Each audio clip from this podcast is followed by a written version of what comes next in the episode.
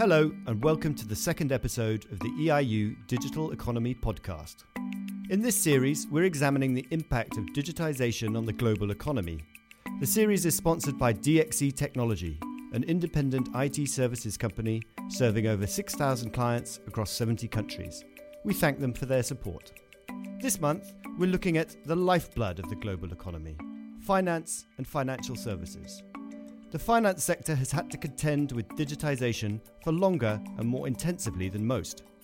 The scale and complexity of today's financial markets would be unthinkable without computerization, and competing in the financial services industry relies in large part upon the effective use of technology. The industry also demonstrates that digital disruption is seemingly never ending. Having survived successive waves of digitization, from the early days of computerization to the online banking revolution, financial services firms find themselves yet again at the sharp end of digital innovation. A new generation of fintechs is threatening to lure their customers away, while cryptocurrencies call some of our financial system's core assumptions into question. To understand the impact of this current wave of innovation on the financial services industry, I spoke to two executives who are helping their respective organizations capitalize on it. Greg Baxter, Chief Digital Officer at US insurance company MetLife, and Tejal Mody, Head of Business Development for Rabobank's Wholesale Banking Division. In our discussion, Greg and Tejal explained how their companies are integrating digital technologies such as AI into their operations, how they manage innovation, and where they see the finance sector evolving in the near future. I started by asking Greg, what has digitization meant for the insurance industry? What has it meant for the concept of insurance as a whole? Well, Pete, digital is fundamentally changing every industry, and clearly insurance is no different. It's truly a historical discontinuity. And we see it as being driven by what we call three mega trends. And the first of those is around changing customer expectations and demographics. Customers have far greater choice and control, and there's a real shift of power from corporations to consumers. And what that means is that you need to raise the performance bar. There's a saying that you, you know your last best experience anywhere is your next expected experience everywhere. And so companies need to lift up to that level, and it's as true in, in insurance as in any other industry. The second uh, big trend that we're seeing is around this uh, growth of exponential and intelligent technology.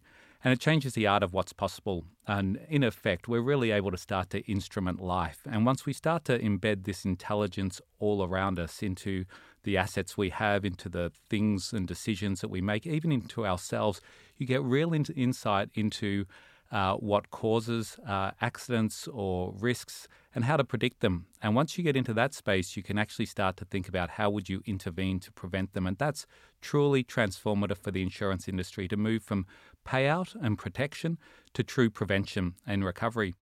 And then the third major trend is around this emergence of new business models and shifting industry dynamics. I think traditionally, companies have uh, created and captured value in vertical products that value is really now being created in horizontal customer journeys and in horizontal platforms that brings uh, different parties together. So it's those three trends that I think are, changing what's expected from an insurance company, what's possible for them to deliver, and how they're going to create and capture value. Great, thanks, Greg. So, so those te- technology drivers shaping insurance as a whole uh, how do they translate to MetLife as an organization? What does it mean for your company in business terms, and how has the how has the business strategy responded to digitization?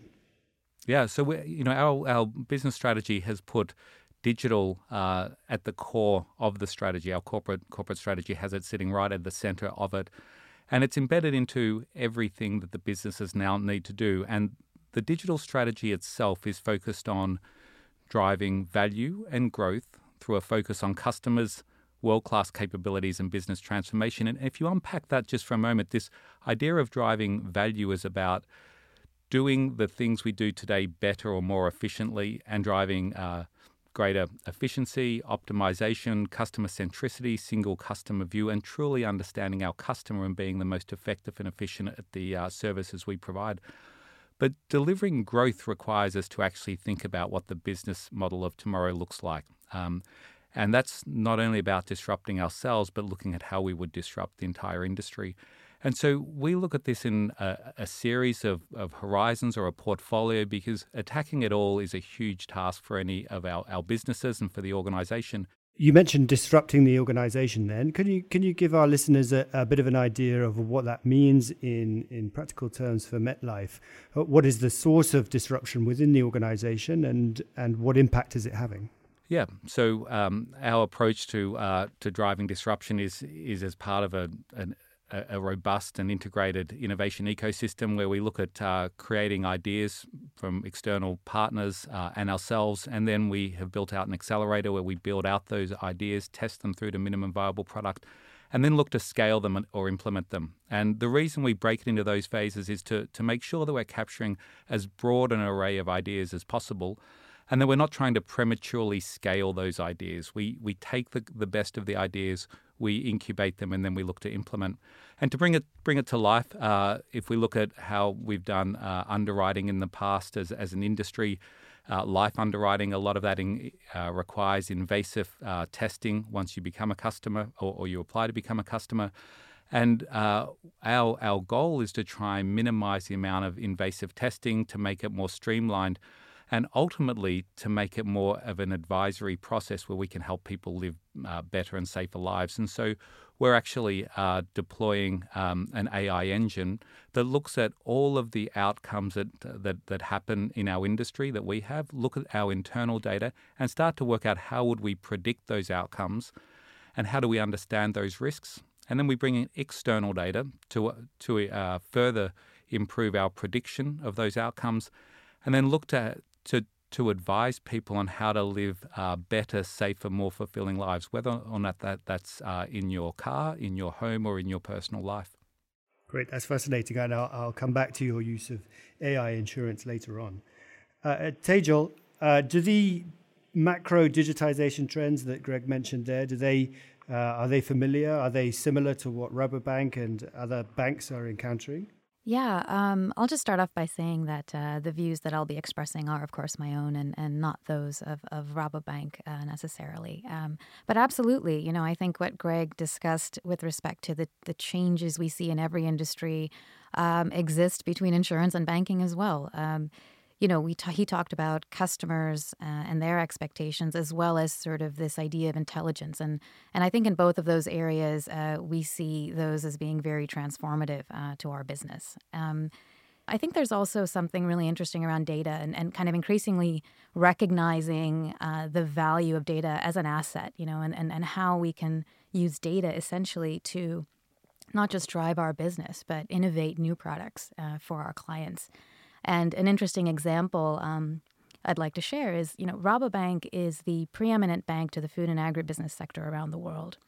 When we think about financing agriculture, there are a lot of really interesting applications that we're seeing take hold with respect to data on the farm.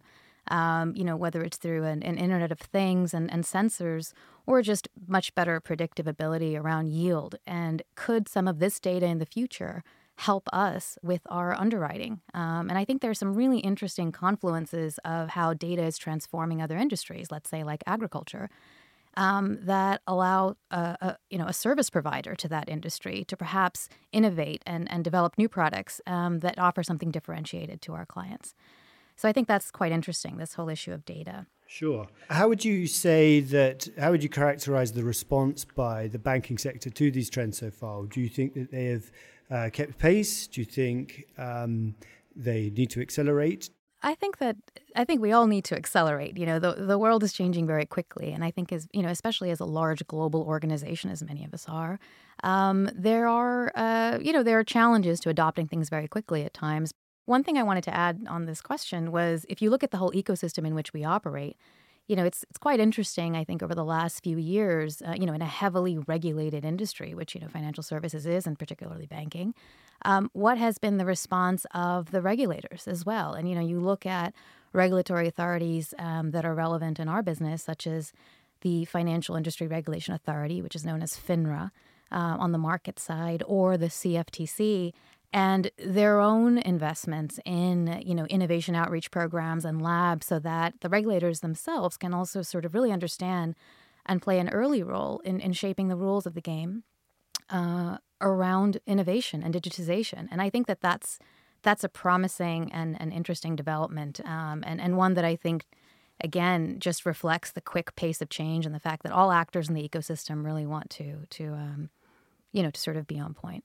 Great. So I'm interested in how you both, as executives, uh, try and affect the changes that uh, you've been describing within your organizations.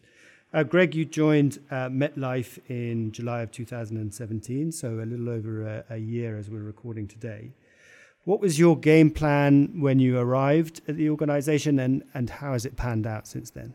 Yeah, yeah. Having joined a year ago in you know such a large institution and organization, and what you're really striving to do is help that organization transform uh, itself to be relevant in a digital world.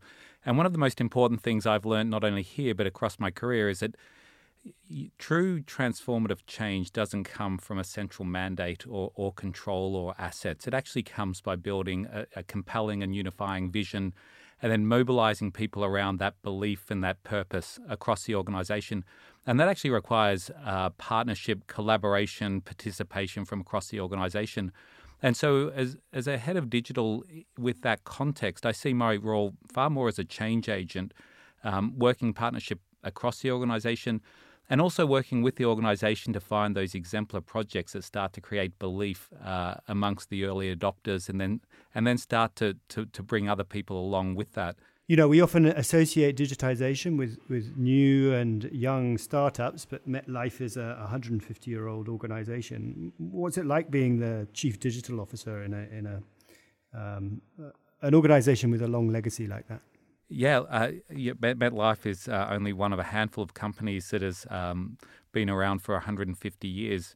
And uh, it's an honor to serve a company that has uh, built that sort of a history that has what I would call a noble purpose, which is to to help people live longer, safer, and healthier lives, um, and and to protect their assets. And we've built up, uh, you know, huge huge uh, uh, resources of of, uh, of assets, of people, of capital, of established established businesses. So it's a phenomenal platform on which you stand. But when you stand there, the challenge is that you need to look forward uh, as well. And so Part of it is uh, helping the organization learn how to be both an operator of an existing business, um, a, a, global business, and also a creator of a future business. And that's uh, that's a phenomenal opportunity. We've got great assets by which we can leverage, but it's also you know the challenge of of industrial companies to learn to innovate. But reciprocally, if you think of uh, innovative companies which are far more agile and faster, they have a similar existential challenge, which is how do you industrialize? How do you build scale out?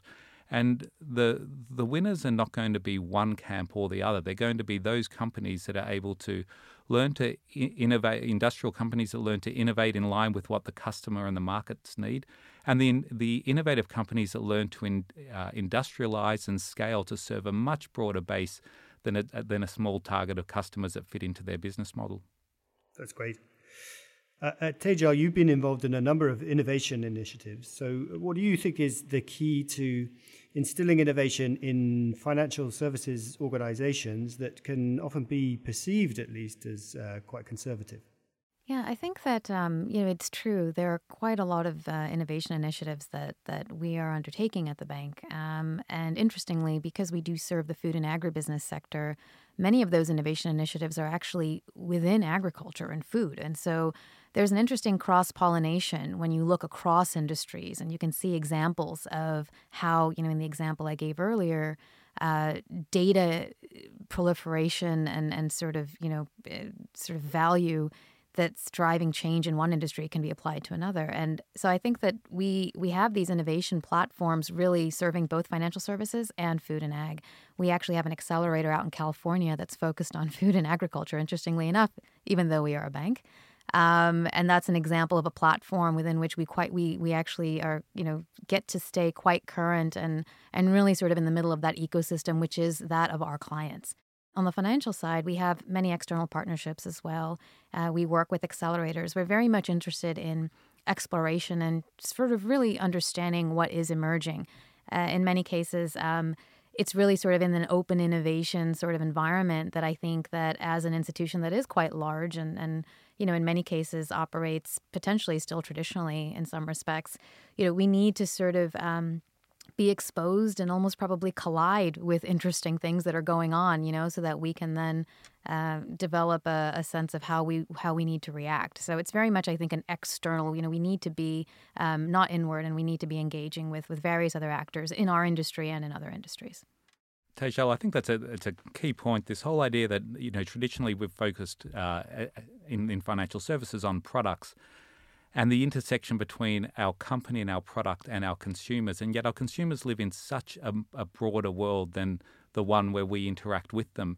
And if you want to serve customers, you actually need to start to understand the broader environment and the context in which they collectively and individually operate, and then start to position your products to help them achieve those outcomes as opposed to just optimizing the product. So I think this external orientation is a really critical point. And how do you go about? Uh, and this is, I guess, a question to both of you. How do you how do you go about getting that insight? Because by one degree, um, uh, digitization off- offers uh, you know great oceans of data that you can analyze and detect and understand customer behavior through, but at the same time I can understand the argument that in order to really understand your customers' lives requires a bit more of a, a, sort of intuitive empathy with those customers that perhaps might not emerged from data. I don't know if either of you have any have any views on that. I think that's a really uh, good point. You know, when we when we think about the adoption of technology, again, we're back in the human realm, um, and I think that, that that really is sort of the challenge and the opportunity is for us to really navigate um, what I think about as sort of a, a seam that exists between um, human judgment, um, you know, the way we've done things in the past, and potentially the opportunity to do things in a different and better way with technology. And how do we how do we navigate that? So, I think that while data uh, can offer us insights um, it very quickly returns back to the human realm with respect to, you know, what is our objective? What are we seeking to do? And if we're seeking to change behaviors because of data, again, you know, how can we um, have a better understanding uh, of the human response uh, so that we can, um, you know, ultimately innovate? So it's it's a really interesting uh, challenge there. Yeah, I think it's you know there's a couple of examples that, that I found interesting at, at MetLife. We've uh, introduced uh, a technology to help our agents uh, when they're talking to uh, customers uh, on on the phone to uh, to give them uh, emotive prompts as to whether or not they're um, talking too fast, whether or not they should escalate something, whether or not they're talking over, if the pace is uh, right, if there's long pauses, um, whether or not they should be trying to speed the process up or offering callbacks, etc. And the question was, you know, how, how do you uh, instill empathy into call center agents? The reality is that people naturally have empathy. And what we need to do is unleash that. And what technology can do, well positioned, is help help remind our agents uh, that we do value empathy, that we are helping develop them in that space, and reminding them that there's metrics well beyond just uh, throughput and transactions. And so I think using technology to help augment the uh, human performance is critical.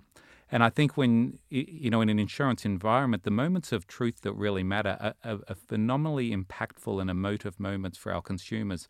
Um, points of, uh, of illness, uh, disease, of accident, etc. And that requires somebody to be there to help you through that at, at an emotive level.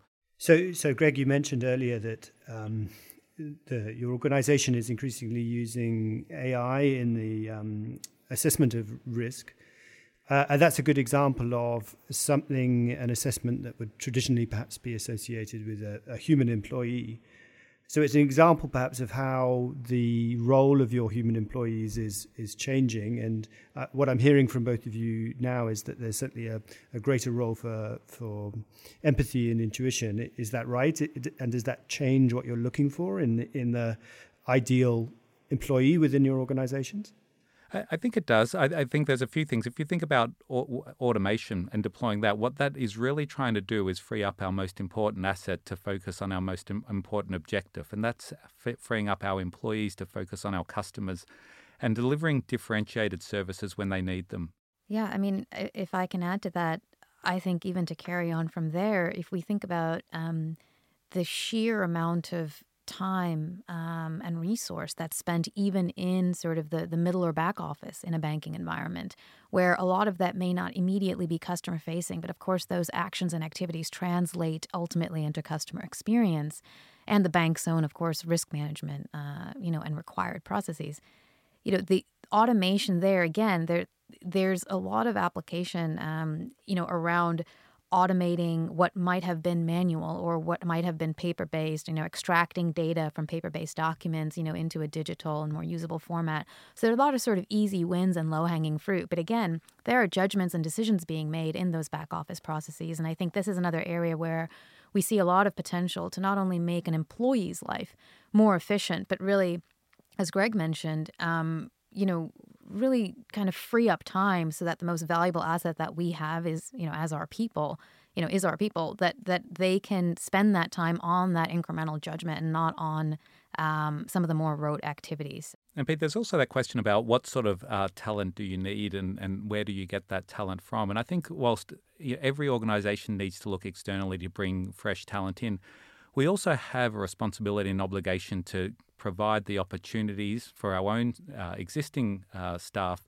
to develop, to give them the um, the, the uh, competencies and skills that they need to give them the opportunities to develop into those new roles. And we're rolling out uh, a digital academy, which you know takes people through understanding, through to engaging, through to mastering different technologies that they're going to need in the future, uh, and making sure that they're they're ready for what the future of work will look like.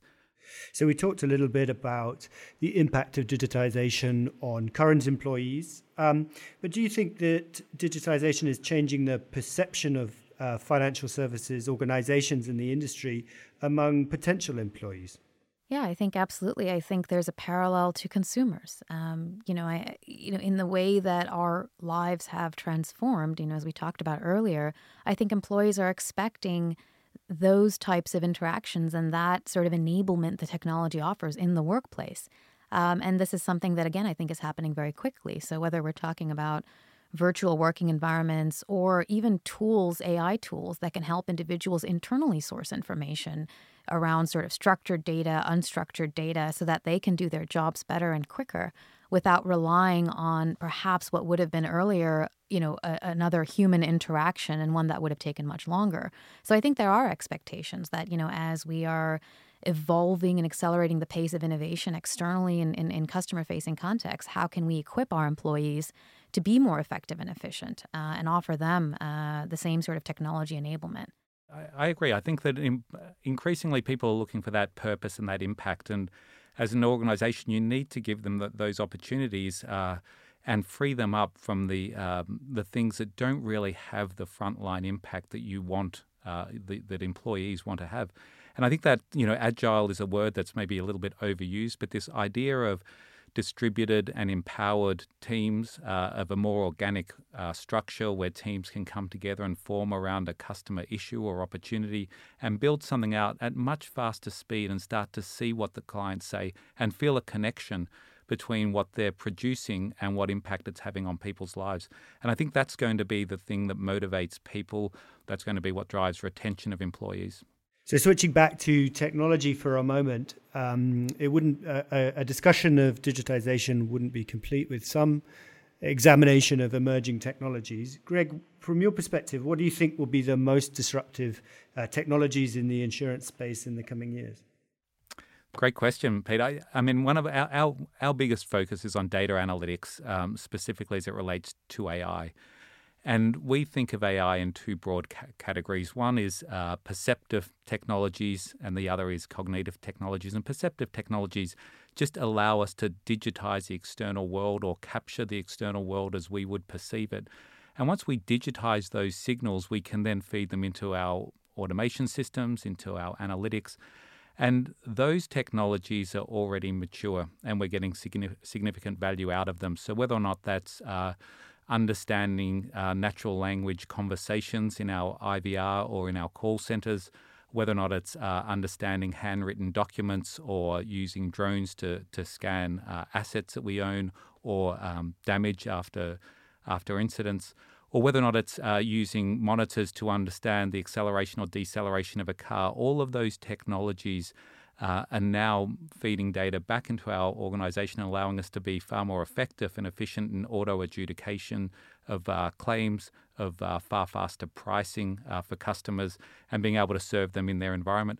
The second one, uh, cognitive technologies, I think is still one that uh, that is building out, and that's the ability to take all of that data and start to make judgmental decisions, um, far beyond just rules-based decisions. And once uh, once we start to get into that space, it's where large corporations have a, a, significant advantage, I think, because they have a history of data and outcomes, and so machines are able to learn what what data predicts what outcome. And in insurance, that means we get a far better understanding of the causes of risks uh, and the causes of those causes. And over time, that allows us to start to advise people on how to change their behavior or their assets or intervene in a way that would uh, reduce those outcomes. And car driving is a great example with telematics. Tejal, what do you think are the biggest technologies for banking in the in the forthcoming era?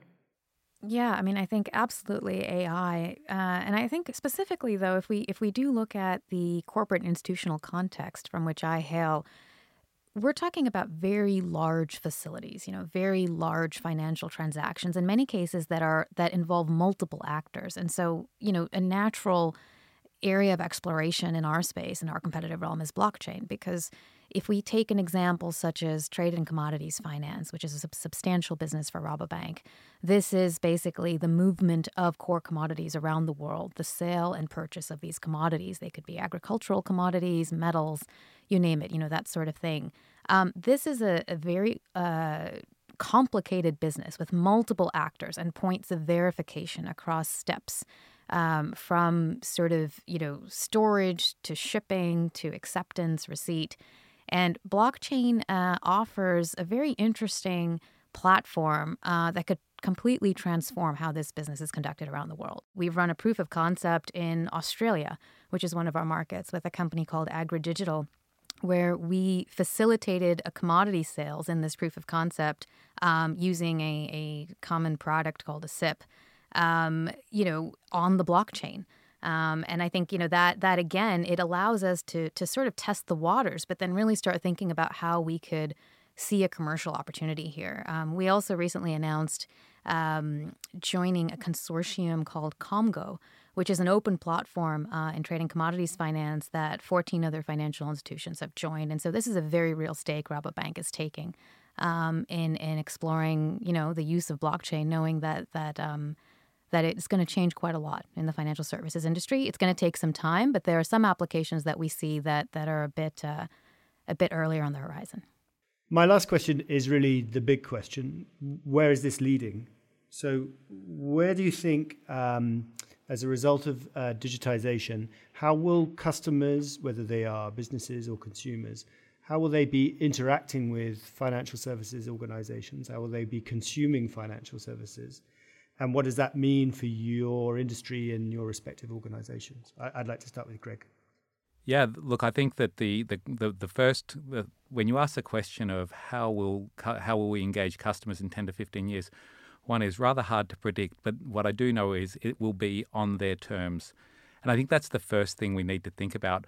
What are the journeys and the experiences and the services that people will expect, and that's going to require a deep level of customization towards their context. And that's something we've been talking about a little, for a little while.